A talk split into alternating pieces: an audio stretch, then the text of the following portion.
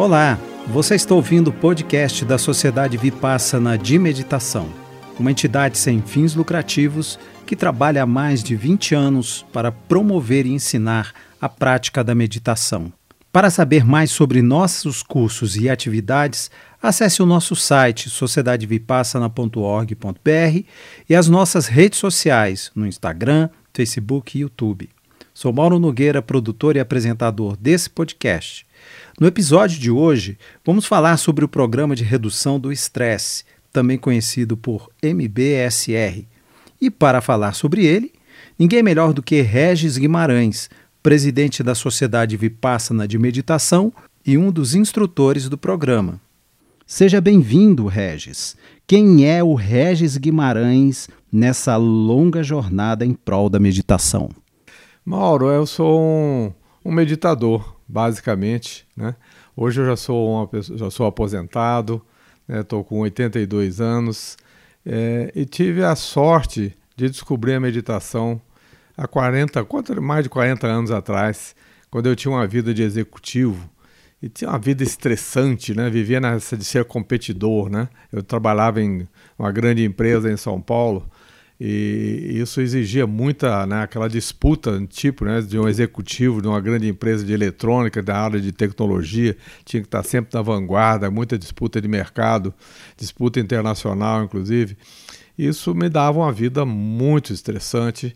Eu tinha muitos problemas orgânicos, inclusive. Eu tinha disfunções no intestino, no estômago, no coração, na respiração. Era uma coisa insônia, né? Todos os males que o estresse é, hoje comprovadamente nos trazem, né?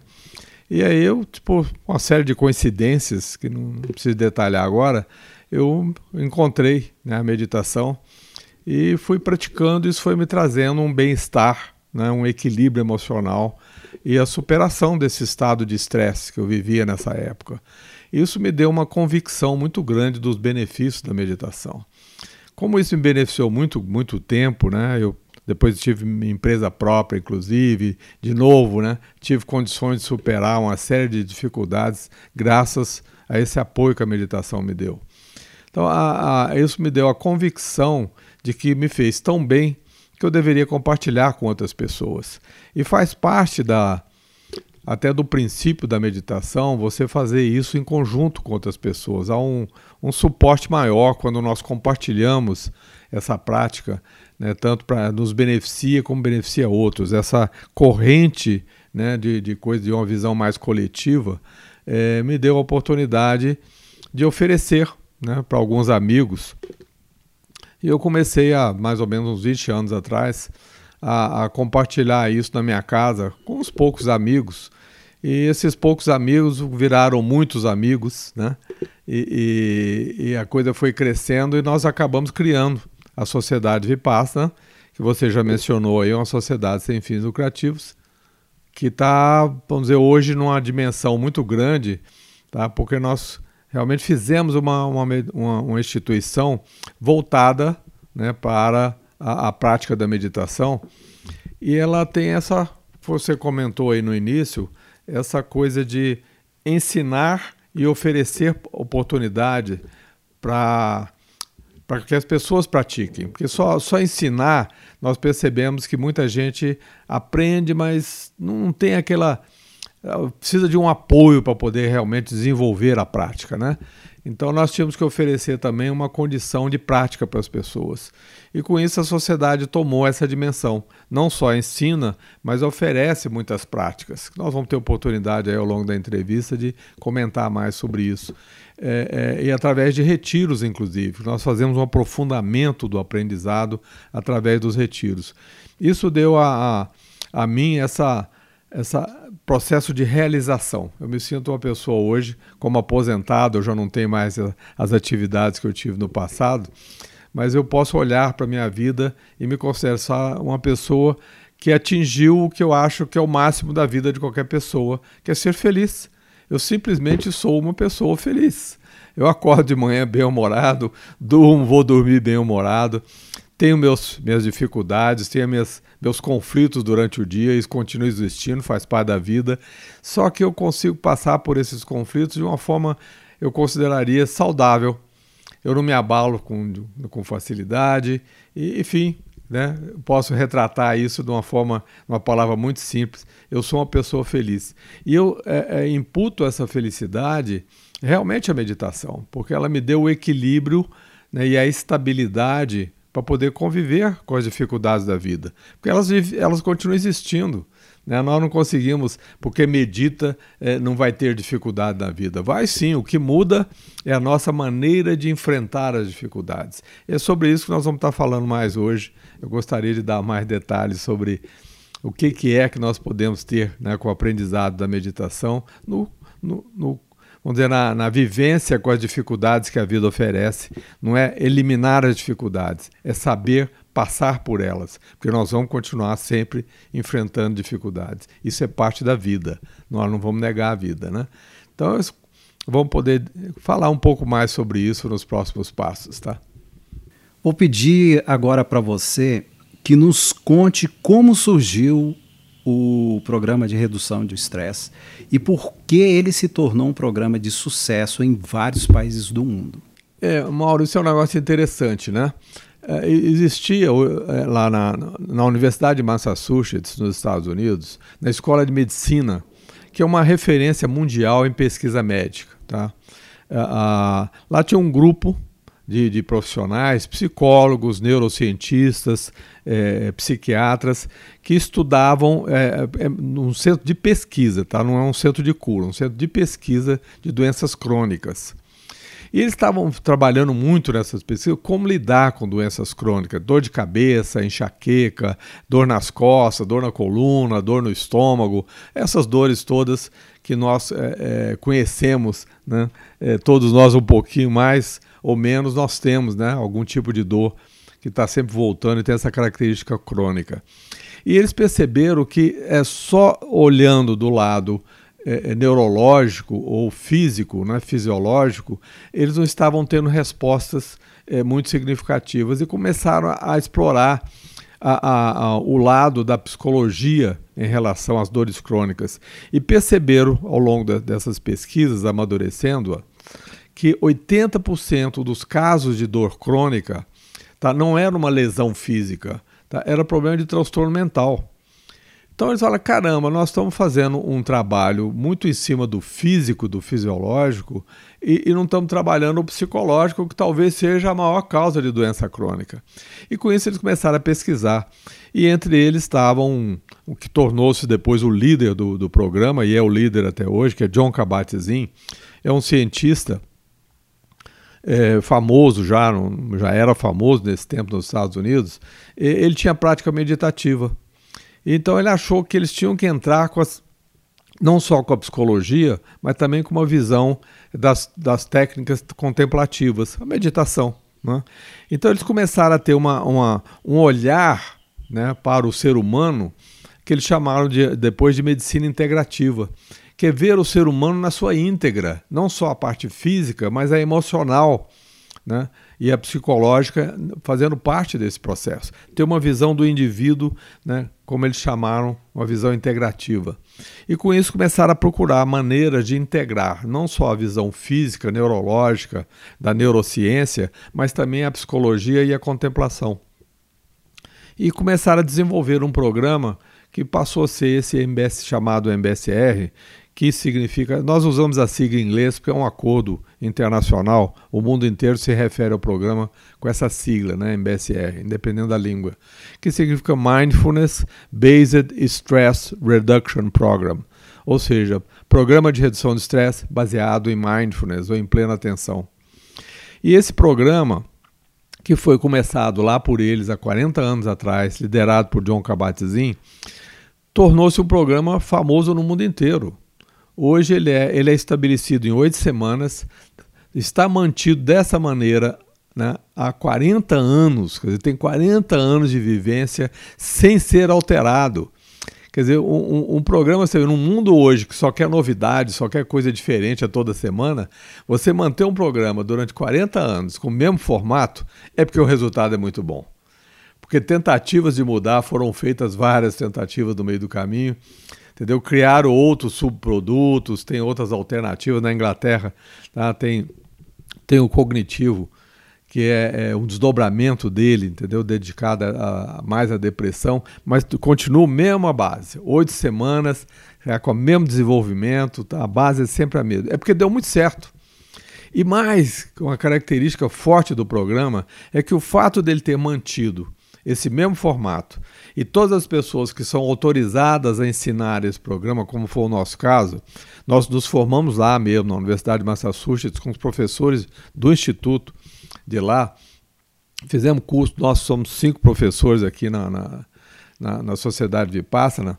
Nós fomos é, treinados lá dentro de um protocolo que é o mesmo no mundo inteiro.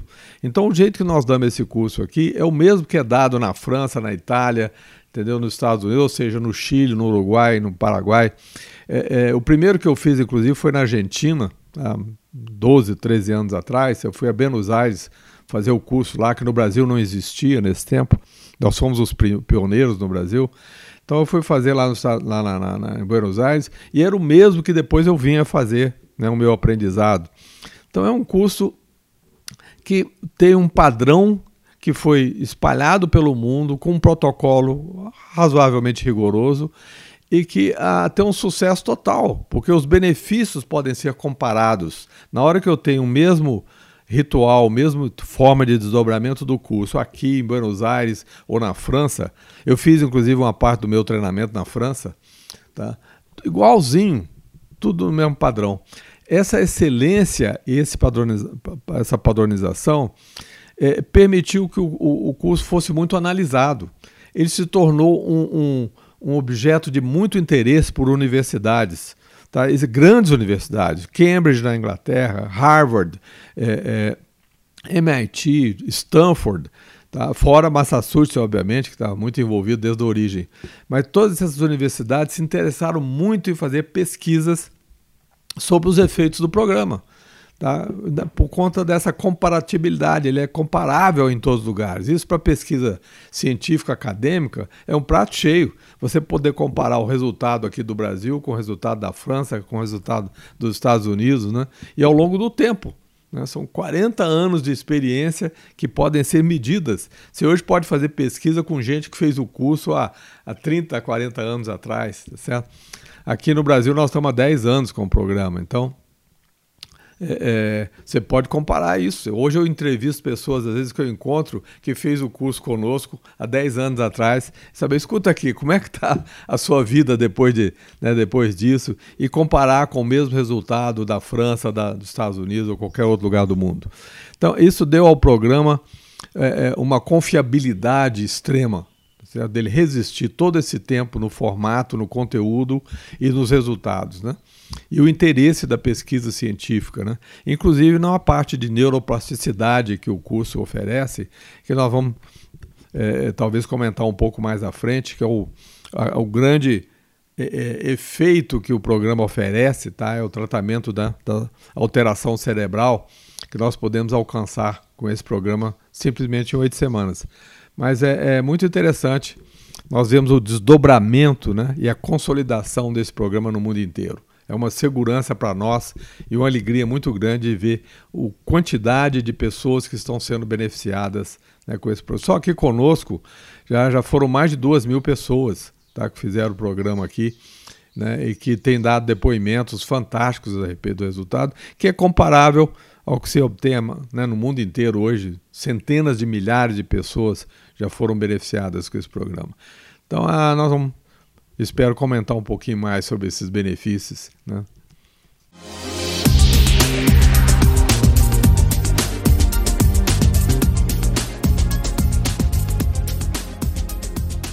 Nós vivemos hoje, ou pelo menos uma boa parte de nós, numa sociedade focada na busca incessante pelo desempenho a todo custo, seja na vida pessoal ou profissional e também por uma ideia de felicidade baseada em coisas extrínsecas a nós e sobre as quais nós não temos controle, pois elas são impermanentes. Tudo isso junto e misturado nos leva a um estado de cansaço e exaustão. E daí se instalam em nós estados emocionais como angústia, ansiedade, medos e transtornos como a depressão, entre tantos outros. Ou seja, vivemos num estado permanente de tensão e estresse. Eu te pergunto, Regis, como se dá essa dinâmica do estresse? Mauro, isso é uma coisa interessante, né? É, nós somos 7 bilhões de pessoas no mundo desta ordem. Tá? É, o que, que todo mundo, quando acorda de manhã, deve imaginar, tá certo? É, se não claramente, mas pelo menos a, as primeiras atitudes de qualquer momento da vida que nós temos é fazer alguma coisa para ser feliz. Ninguém acorda de manhã e pensa, o que eu quero é fazer alguma coisa para me autopunir, eu quero sofrer, entendeu? Tem pessoas até que entram num nível de masoquismo, que pode até às vezes fazer alguma coisa para sofrer. Mas no fundo, a, a, a, o aspecto principal do nosso comportamento, o comportamento humano, é a busca da felicidade. Seja através das coisas mais primárias de comida, abrigo, né, saúde, seja num nível mais elevado de satisfação pessoal, de auto-reconhecimento, de sermos é, é, aceitos na sociedade, de sermos mais coletivos, né, de ter uma aceitação, de ter nossos propósitos de vida reconhecidos e valorizados. Seja qualquer nível de de satisfação, nós estamos sempre buscando alguma coisa para sermos felizes, que é a busca de todo mundo né, no seu dia a dia. Só que nós temos um mecanismo automático no nosso subconsciente que nos leva a, a buscar, às vezes, prazer. E nós confundimos prazer com felicidade. E a nossa educação, desde de bebê, né, nós somos sempre conduzidos a, a, a evitar a punição e buscar o prêmio. Né? A velha estrutura de aprendizado de prêmio, prêmio punição. Se você fizer a coisa direitinho, você vai ser premiado. Se você fizer alguma coisa errada, você vai ser punido. A psicologia humana, tá? A psicologia humana é totalmente voltada para esse tipo de comportamento. E assim a sociedade foi construída, a sociedade humana. Né? Nós temos é, é, disputas empresariais, né? Como comentei, minha vida de executivo extremamente competitiva, né? Como você acabou de citar aí, né? Isso que leva os indivíduos ao cansaço. Quer dizer, nós nos esgotamos, nos estressamos em, em busca de coisas de prazer, em vez de ser feliz. Tá? Então, essa confusão que é a competição que o mundo competitivo nos leva a querer estar sempre fazendo mais, sempre sendo mais, sempre querendo mais, sempre é, é, podendo mais, né? Isso alimenta o, o senso de poder mais, de querer mais, de ser mais, de ter mais, né? Isso alimenta todo um caminho de exaustão. E a sociedade humana, hoje, principalmente por causa dos meios excessivos de comunicação, nós estamos sendo bombardeados por isso. Tá? os meios modernos, como esse que nós estamos usando aqui agora, acabam nos, nos levando a um excesso de informação. Esse excesso de informação gera excesso de demanda. Então, nós estamos hoje sendo bombardeados por demandas. Né? E esse excesso de demanda ele gera uma exaustão. Então, nós estamos sendo cansados. Tá? Você não consegue mais distrair, você não consegue descansar. Tá? Você pensa, você está sentado no banheiro entendeu? O seu vem um WhatsApp te cobrando alguma coisa, ou te lembrando alguma coisa que você tem que fazer, ou alimentando um desejo seu que estava lá escuro, que você não estava nem, estava lá no seu subconsciente, você nem lembrava direito dele, e aí vem um zap de um amigo seu te alertando, te lembrando daquele desejo, ou te provocando para alguma coisa que você não estava esperando naquela hora, e você é motivado no momento em que você devia estar tá relaxando, tá? Que você devia estar tá, né, se, cuidando do seu descanso então nós somos provocados, tá? Tem gente que deixa o celular ao lado da cama, entendeu? Apita lá, o cara acorda para ver o que, que é que está acontecendo, nem dorme à noite preocupado em olhar o celular a todo instante, né? Então esse processo exaustivo de comunicação está levando a sociedade humana a ter muito mais transtorno mental do que existia antigamente. Então, a, a, o encaminhamento, a Organização Mundial de Saúde tem insistido hoje que a maior causa né, de baixa de qualidade de vida do ser humano, nós estamos vivendo mais, tá? mas estamos baixando a qualidade de vida, porque nós estamos ficando incapacitados. Tem um índice de incapacitância que a OMS divulga que está aumentando, já passou a ser a maior causa de sofrimento do ser humano. E o que, que é que está dando esse aumento de incapacitância? Estresse e depressão. típico fenômenos do estresse. Né? Você ter ansiedade e depressão.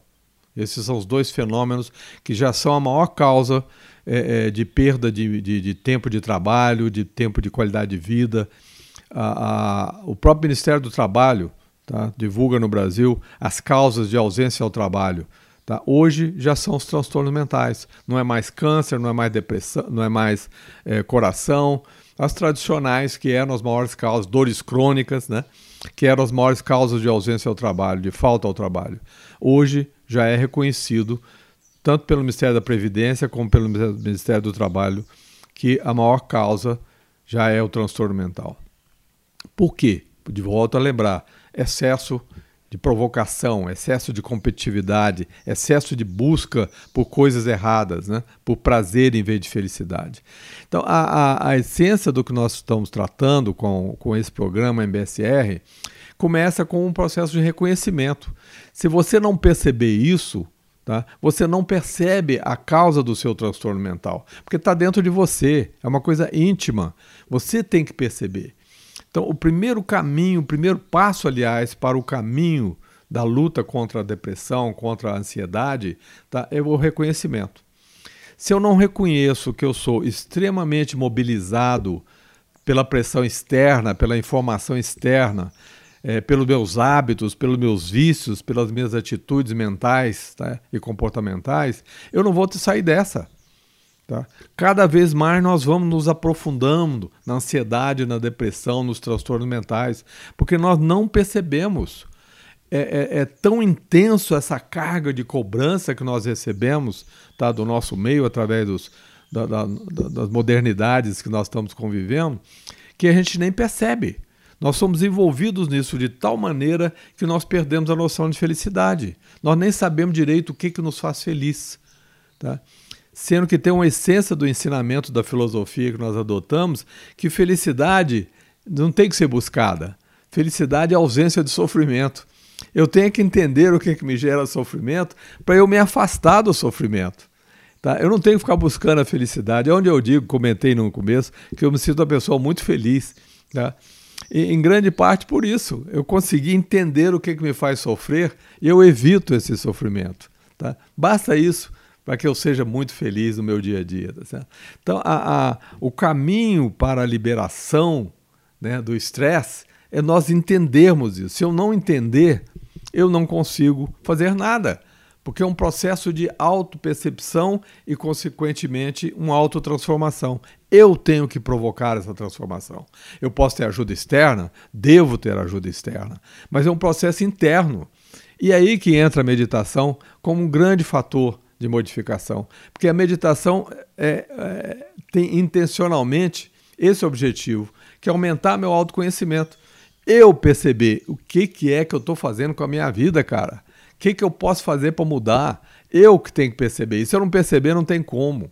Tá? Eu cheguei até aqui por maneiras erradas de pensar. O meu cérebro hoje tem o formato do meu comportamento. E quem determinou esse comportamento fui eu, pelo meu ambiente que me levou a esse, a esse tipo de comportamento. Então, a, a estrutura toda do programa, tá? a inteligência do programa, é levar o indivíduo nessas oito semanas do programa a ter uma autopercepção. Cara, o que, que eu estou fazendo com a minha vida? Como é que eu cuido da minha vida? Por que, que eu entrei nessa? Por que, que eu me deixo levar tão facilmente pela raiva, pelo medo, pela culpa? Como é que eu trabalho as minhas emoções? Como é que eu trabalho as minhas angústias? Como é que eu trabalho os meus sofrimentos? Como é que eles são gerados? O que, que é que provoca isso em mim? Por que, que eu me deixo fazer isso? Sou eu que me faço sofrer, não são os outros, não. Tá? Quem me tira o sono à noite sou eu. Tá? Quem me gera estresse sou eu. Quem me gera depressão sou eu. Eu não nasci deprimido, eu não nasci ansioso. Tá? Eu que criei isso dentro de mim. Então eu que tenho que mudar. E o interessante é saber que eu posso mudar. E o programa tem essa intenção de fazer as pessoas compreenderem que podem mudar e ter a intenção forte de mudar. Compreender e ver como. Tá? Senão não adianta, só compreender não adianta, tem que ver o como. E é esse o caminho que nós é, achamos e que tem sido eficiente, eficaz para muita gente né, para sair do estresse, principalmente da ansiedade e depressão.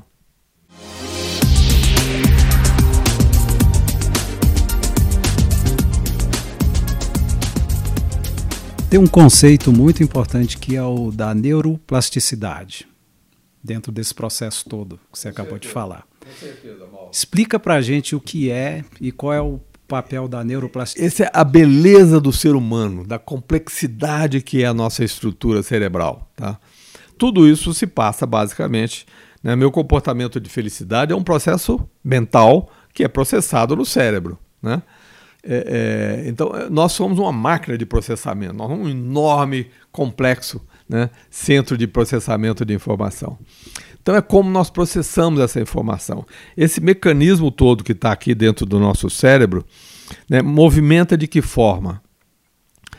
Uma curiosidade: o, o, a neurociência, até 40 anos atrás, mais ou menos, tinha uma ideia de que o nosso cérebro é, é é, é fixo.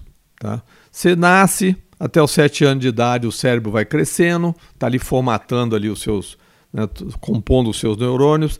Dos 7 até os 20 anos, 21 anos, aí no final da adolescência, o, o cérebro se formata finalmente, tem as suas conexões cerebrais formatadas, né, seus neurônios estão se comunicando já de uma formatação é, estabelecida até essa idade, e daí para frente o cérebro não fazia mais nada. Estava congelado, só ia perdendo neurônios. A célula básica do nosso cérebro é o neurônio, e nós temos aí cerca de 100 bilhões, mais ou menos, do nosso cérebro.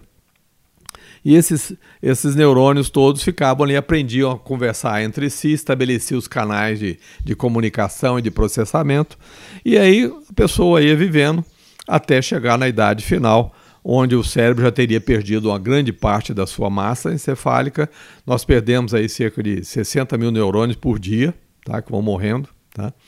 E era isso aí, até você ficar velho, meio babaca ali, meio né, sendo dificuldade de memória, dificuldade de raciocínio, dificuldade de compreensão, dificuldade de se mover, né, de mobilidade. E isso era a vida, e nada a fazer. Lá pelas tantas, o, os cientistas começaram a duvidar disso, que era até um, uma regra, quase uma lei da neurociência, né, de que era assim, o cérebro era congelado depois da, da, adolescência. Aí os cientistas começaram a duvidar disso, e com o advento da, da tecnologia, principalmente da ressonância magnética, que abriu um, um espaço enorme para a neurociência pesquisar melhor o cérebro, porque até então era muito difícil, o cérebro é uma, uma geleia, que é muito difícil você ver as funcionalidades, principalmente do cérebro funcionando. Você não pode estar abrindo o crânio das pessoas para ver o cérebro funcionando, né? Tinha que ser uma coisa é, é, é, feita só quando a pessoa tinha um acidente grave, que rachava a cabeça e dava para ver lá dentro, ou quando tinha um tumor, que tinha que abrir mesmo, né, para tirar o, esse tumor. Esse mesmo é uma coisa meio parcial, nunca dava para ver o cérebro todo, né, como é que ele age, reage diante das, da, da, das ocorrências diárias. Né? Mas com a ressonância magnética, você passou a ver o cérebro funcionando. Você bota o indivíduo ali na ressonância, é, provoca estados emocionais nele, bota o sujeito para ver um filme, né, ou sons que ele vai gerar, né, mudança de comportamento, coisa, e você vê no cérebro o que, que acontece. Então hoje você tem um mapeamento do cérebro fantástico. Cada pedaço do cérebro, o que, que funciona, como é que funciona, onde está a audição, onde está o movimento, onde está a memória, né, onde está a visão, o tato, etc. Então, a, a, e você vê principalmente as mudanças que podem ocorrer no cérebro. E aí gerou toda uma perspectiva que permitiu contradizer aquela regra anterior de que o cérebro não muda com o tempo. Né? Começou então a se desenvolver uma ideia de que o cérebro talvez seja plástico, talvez ele muda com a experiência, ele mude com a experiência. Né? E como é que isso funciona? Aí começaram a fazer uma quantidade enorme de experiências. Hoje já chega a, a milhares de experiências estão sendo conduzidas simultaneamente nas, nas grandes universidades né, no mundo inteiro, na Europa, nos Estados Unidos. Né? Tem um, um destaque grande para Harvard, para Stanford, para Berkeley, para eh, na Inglaterra também, na França, tem uma série de pesquisas sendo desenvolvidas, sempre focando isso. O que, que acontece com a maneira como a pessoa usa o cérebro se ela influencia né? se o pensamento tem alguma influência no, na, na, estrutura cerebral, no físico do cérebro, nas conexões cerebrais. E eles perceberam que o cérebro conversa, os neurônios conversam entre si através de conexões neurais, tá? Que os terminais de cada um dos neurônios, dos 100 bilhões que nós temos de neurônios, né, cada neurônio desse tem aí milhares de perninhas, tá, de conectores que ficam ali conectando uns neurônios conectando os outros.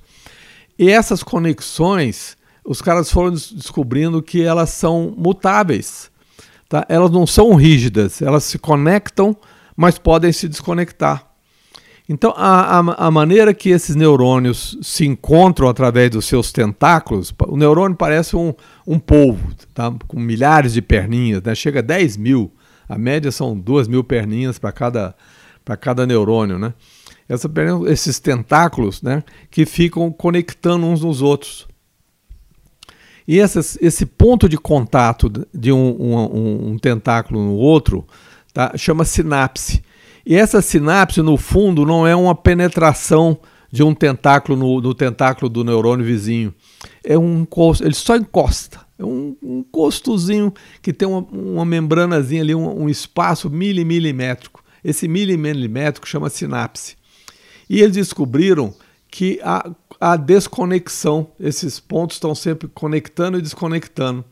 Então, aqui agora, só enquanto nós estamos conversando, tá, o nosso cérebro tá, já mudou. Tá? O, o, meu cérebro já não é mais o meu cérebro de, de meia hora atrás, tá? quando nós começamos a conversar. Só do meu exercício de pensar, eu já começo a, a fazer algumas mudanças nas conexões sinápticas. Tá? Essa dinâmica de conexão é que estabelece os caminhos de funcionalidade do cérebro. Se eu estou mudando isso, tá, eu estou mudando a forma como o meu cérebro funciona. E o que, que é que esses caras foram descobrindo ao longo do tempo, com milhares e milhares de pesquisas, hoje já em todos esses grandes centros né, que eu mencionei? Tá? Os caras descobriram que a, a, o que faz essas conexões mudarem é a forma como você pensa. Então, se você pensa muito negativamente, você vai construindo canais no seu cérebro que favorecem a percepção negativa. Daí que você percebe que a pessoa, por exemplo, como é que a pessoa entra em depressão? Como eu disse antes, você não nasce deprimido. Você pode ter hereditariamente mais ou menos tendência. Isso também já é demonstrado pela ciência. Mais ou menos tendência à depressão ou ansiedade, ao estresse em geral. Uns são mais resistentes, outros menos resistentes. Isso é herança, hereditário. Agora, a maneira como isso se desenvolve dentro de você depende como você usa o seu cérebro. Então, se você tem um primeiro episódio de depressão, a chance de você ter um segundo é 50 vezes maior. Se você tem um segundo episódio de depressão, a chance de você ter um terceiro é 70% maior. Entendeu? É um processo que você vai construindo um canal no seu cérebro que te leva a cada vez mais valorizar e ter aquele tipo de comportamento. Então, a atitude mental, ela fortalece ou enfraquece a sua estrutura cerebral naquela direção. Então, a maneira como você usa o cérebro tá, constrói o teu cérebro. Teu cérebro, então, ele aprende com a experiência. Teu cérebro está sempre se modificando. Isso chama-se neuroplasticidade. A capacidade do cérebro de mudar conforme a experiência. Então, você percebe bem, nós temos no nosso relacionamento, para não falar de nós mesmos, bom, é mais fácil observar nos outros, às vezes, do que em nós, né? Principalmente as emoções e os comportamentos. Nós temos muito mais sensibilidade para perceber o comportamento dos outros do que o nosso, né? Principalmente comportamento errado, né? Então, mas vamos olhar uma pessoa que, um, e acontece muitas vezes com as pessoas idosas, a tendência a se vitimizar. Né? A gente pensa muito naquela tia velha, solteirona, que ficou ali, né? Ah, ninguém gosta de mim, tudo que eu fiz na vida deu errado, nunca consegui um namorado. Cada vez que a pessoa tem esse tipo de comportamento, mais ela é isso. Entende? Então a pessoa se tem uma tendência a se vitimizar, cada vez mais ela vai se colocar no papel de sofredor, de infeliz, de que nada dá certo, ter mágoa quanto à vida, ter raiva de tudo, entendeu? Ser uma pessoa intolerável às vezes, né? E quantas pessoas nós conhecemos assim? Mas nós todos temos um pouco disso, né? Nós criamos as nossas negatividades. Então, quando eu tenho um episódio de fracasso na vida, eu perco alguém, ou eu perco uma pessoa querida, um, um amor grande que me abandona, ou um emprego que eu perca, ou um patrimônio qualquer, é, é, automaticamente o meu processo de defesa mental começa a me autocriticar. Essa autocrítica ela vai cada vez mais fortalecer caminhos de percepções negativas. Eu vou ser cada vez mais inseguro, eu vou ser cada vez mais ter mais baixa estima, é, é, eu vou ter menos segurança, eu vou me arriscar menos, porque eu não acredito né, no meu sucesso, porque eu construo no meu cérebro uma valorização do fracasso. Tá? Então, isso é que acontece sempre que nós temos um efeito danoso na nossa vida, há uma tendência de nós trabalharmos mais outros fracassos. Eu vou ficar mais ligado, o meu cérebro vai ficar muito mais sensível. Eu vou criar caminhos de mais sensibilidade no meu cérebro voltado para o fracasso, para a coisa errada, para a coisa que é a negação. Você vê os negacionistas, que nós estamos tá tão na moda falar de negacionistas hoje, é, é, como são atitudes mentais. O cara é negativo em relação a tudo, tá? porque ele cria uma estrutura né, de buscar o negativo. Né? É, é, e é mesmo o caso dos positivos. As pessoas que têm uma, um comportamento mais saudável, os chamados otimistas, né, estão sempre vivenciando mais caminhos de otimismo, porque a experiência fez com que ele construísse um cérebro que tem mais sensibilidade para o positivo do que para o negativo.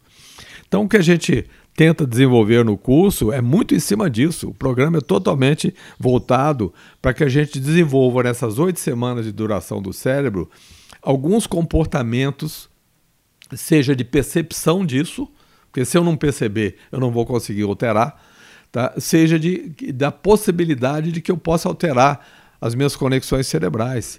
E pesquisas foram feitas antes e depois tá, do, do MBSR, antes das oito semanas e depois das oito semanas, e perceberam que há uma grande mudança no córtex pré-frontal, que é essa área do, te, do nosso cérebro, que é a testa, né, que está aqui atrás do.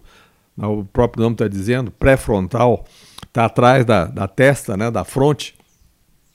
Então, essa área nossa é responsável pelo nosso humor, pelo nosso comportamento. Foram feitos vários exames antes e depois do programa MBSR e perceberam uma grande alteração na, na energia do córtex pré-frontal. Tá? Há um deslocamento né, para a área mais central. As pessoas deprimidas tá, têm, um, têm uma energização no lado direito do cérebro, do, do córtex pré-frontal. Ou CPF, como os cientistas chamam, né? o nosso CPF do cérebro, né? córtex pré-frontal, tem a sigla aí da CPF. Né? O nosso CPF é responsável pelo nosso comportamento, pelo nosso humor, é, o nosso, é a nossa torre de controle, tá? é o nosso, nosso córtex pré-frontal. Então, eu preciso desse CPF saudável, Tá? É, e quando você faz esse exame com ressonância magnética né, do córtex pré-frontal de pessoas deprimidas, tá? a energia é muito menor e é deslocada para a direita. Tá? As pessoas normais têm uma energização na parte mais central e muito mais intensa.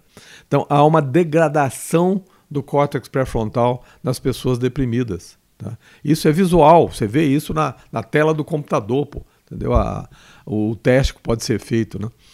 Então a, a ressonância magnética nos deu essa possibilidade de comprovação de que o, o, cérebro humano é plástico e essa plasticidade ela é alterada ou é, é útil para você saber melhor usar o seu cérebro e construir um cérebro melhor. Então, a ideia de que o cérebro altera com a experiência e se você modificar a experiência, você muda o cérebro de forma permanente.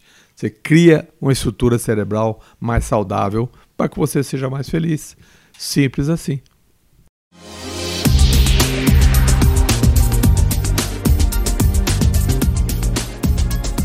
Queria te perguntar, Regis, diante de tudo isso que você explicou, podemos concluir que viver bem, ter uma vida de bem-estar, não é tão fácil, embora possa parecer uma coisa simples. Aí eu te pergunto: o que nós temos que aprender para alcançar essa condição de bem-estar?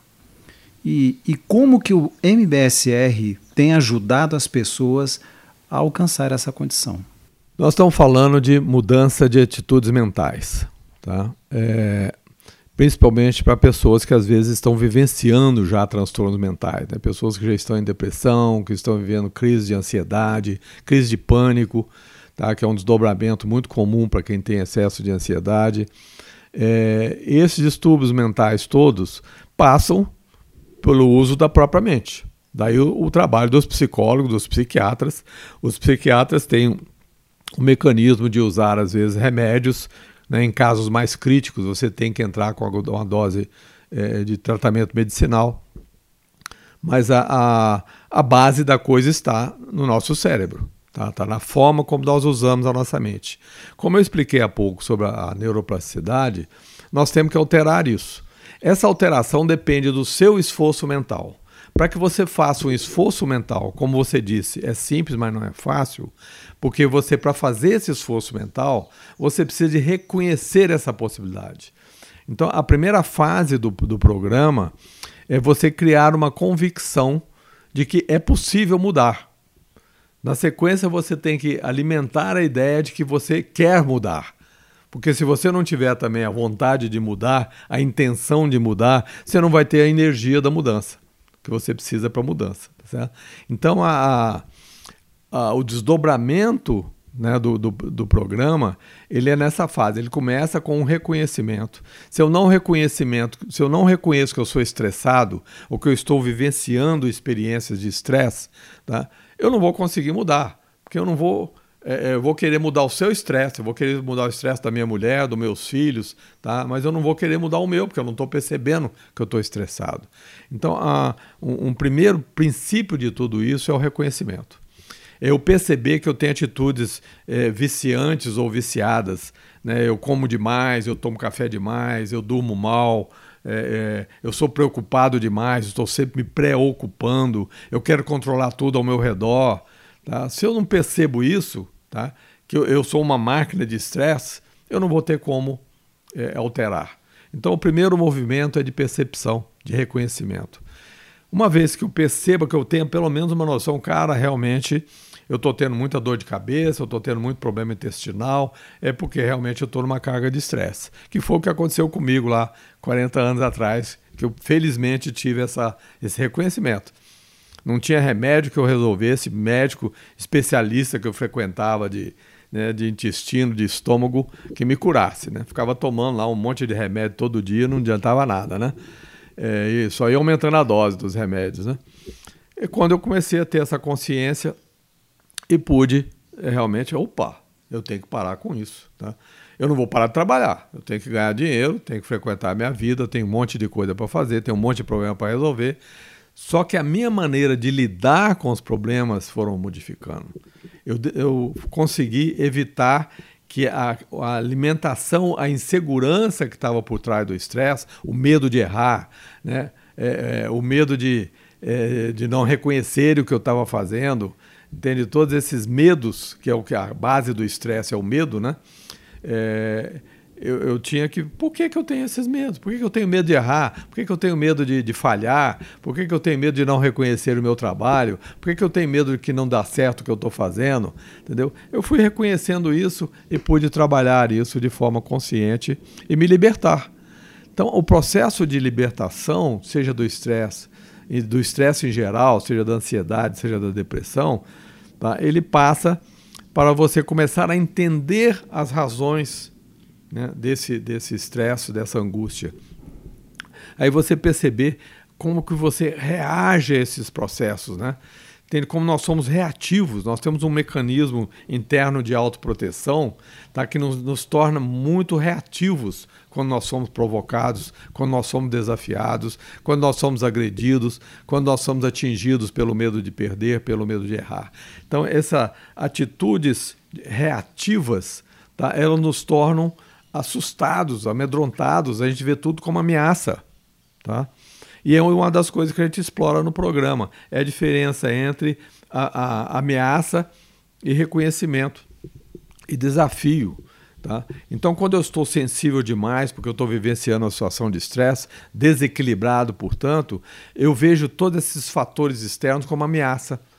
Isso me desequilibra mais ainda cada vez eu vou ficando mais desequilibrado. Tá? Ao passo que se eu consigo entender os mecanismos que estão me envolvendo e me prejudicando, eu posso talvez haver essas não como ameaças, mas como desafio. Opa, isso aqui eu tenho mais uma coisa para enfrentar. Eu tenho uma atitude construtiva em relação ao desafio. Em relação à ameaça, eu tenho uma atitude de defesa. Né? Eu reajo quando eu estou é, sendo ameaçado. Ao passo que quando eu estou sendo desafiado, eu procuro uma resposta para aquele, aquele desafio. Né? Então a, eu mudo a minha atitude de sair né, desse medo da ameaça para um comportamento onde eu vejo as coisas que surgem na vida até com certa beleza, estão me desafiando.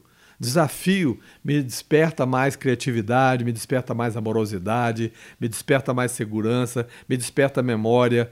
Nós trabalhamos muito mais quando nós estamos desafiados tá? do que quando nós estamos ameaçados.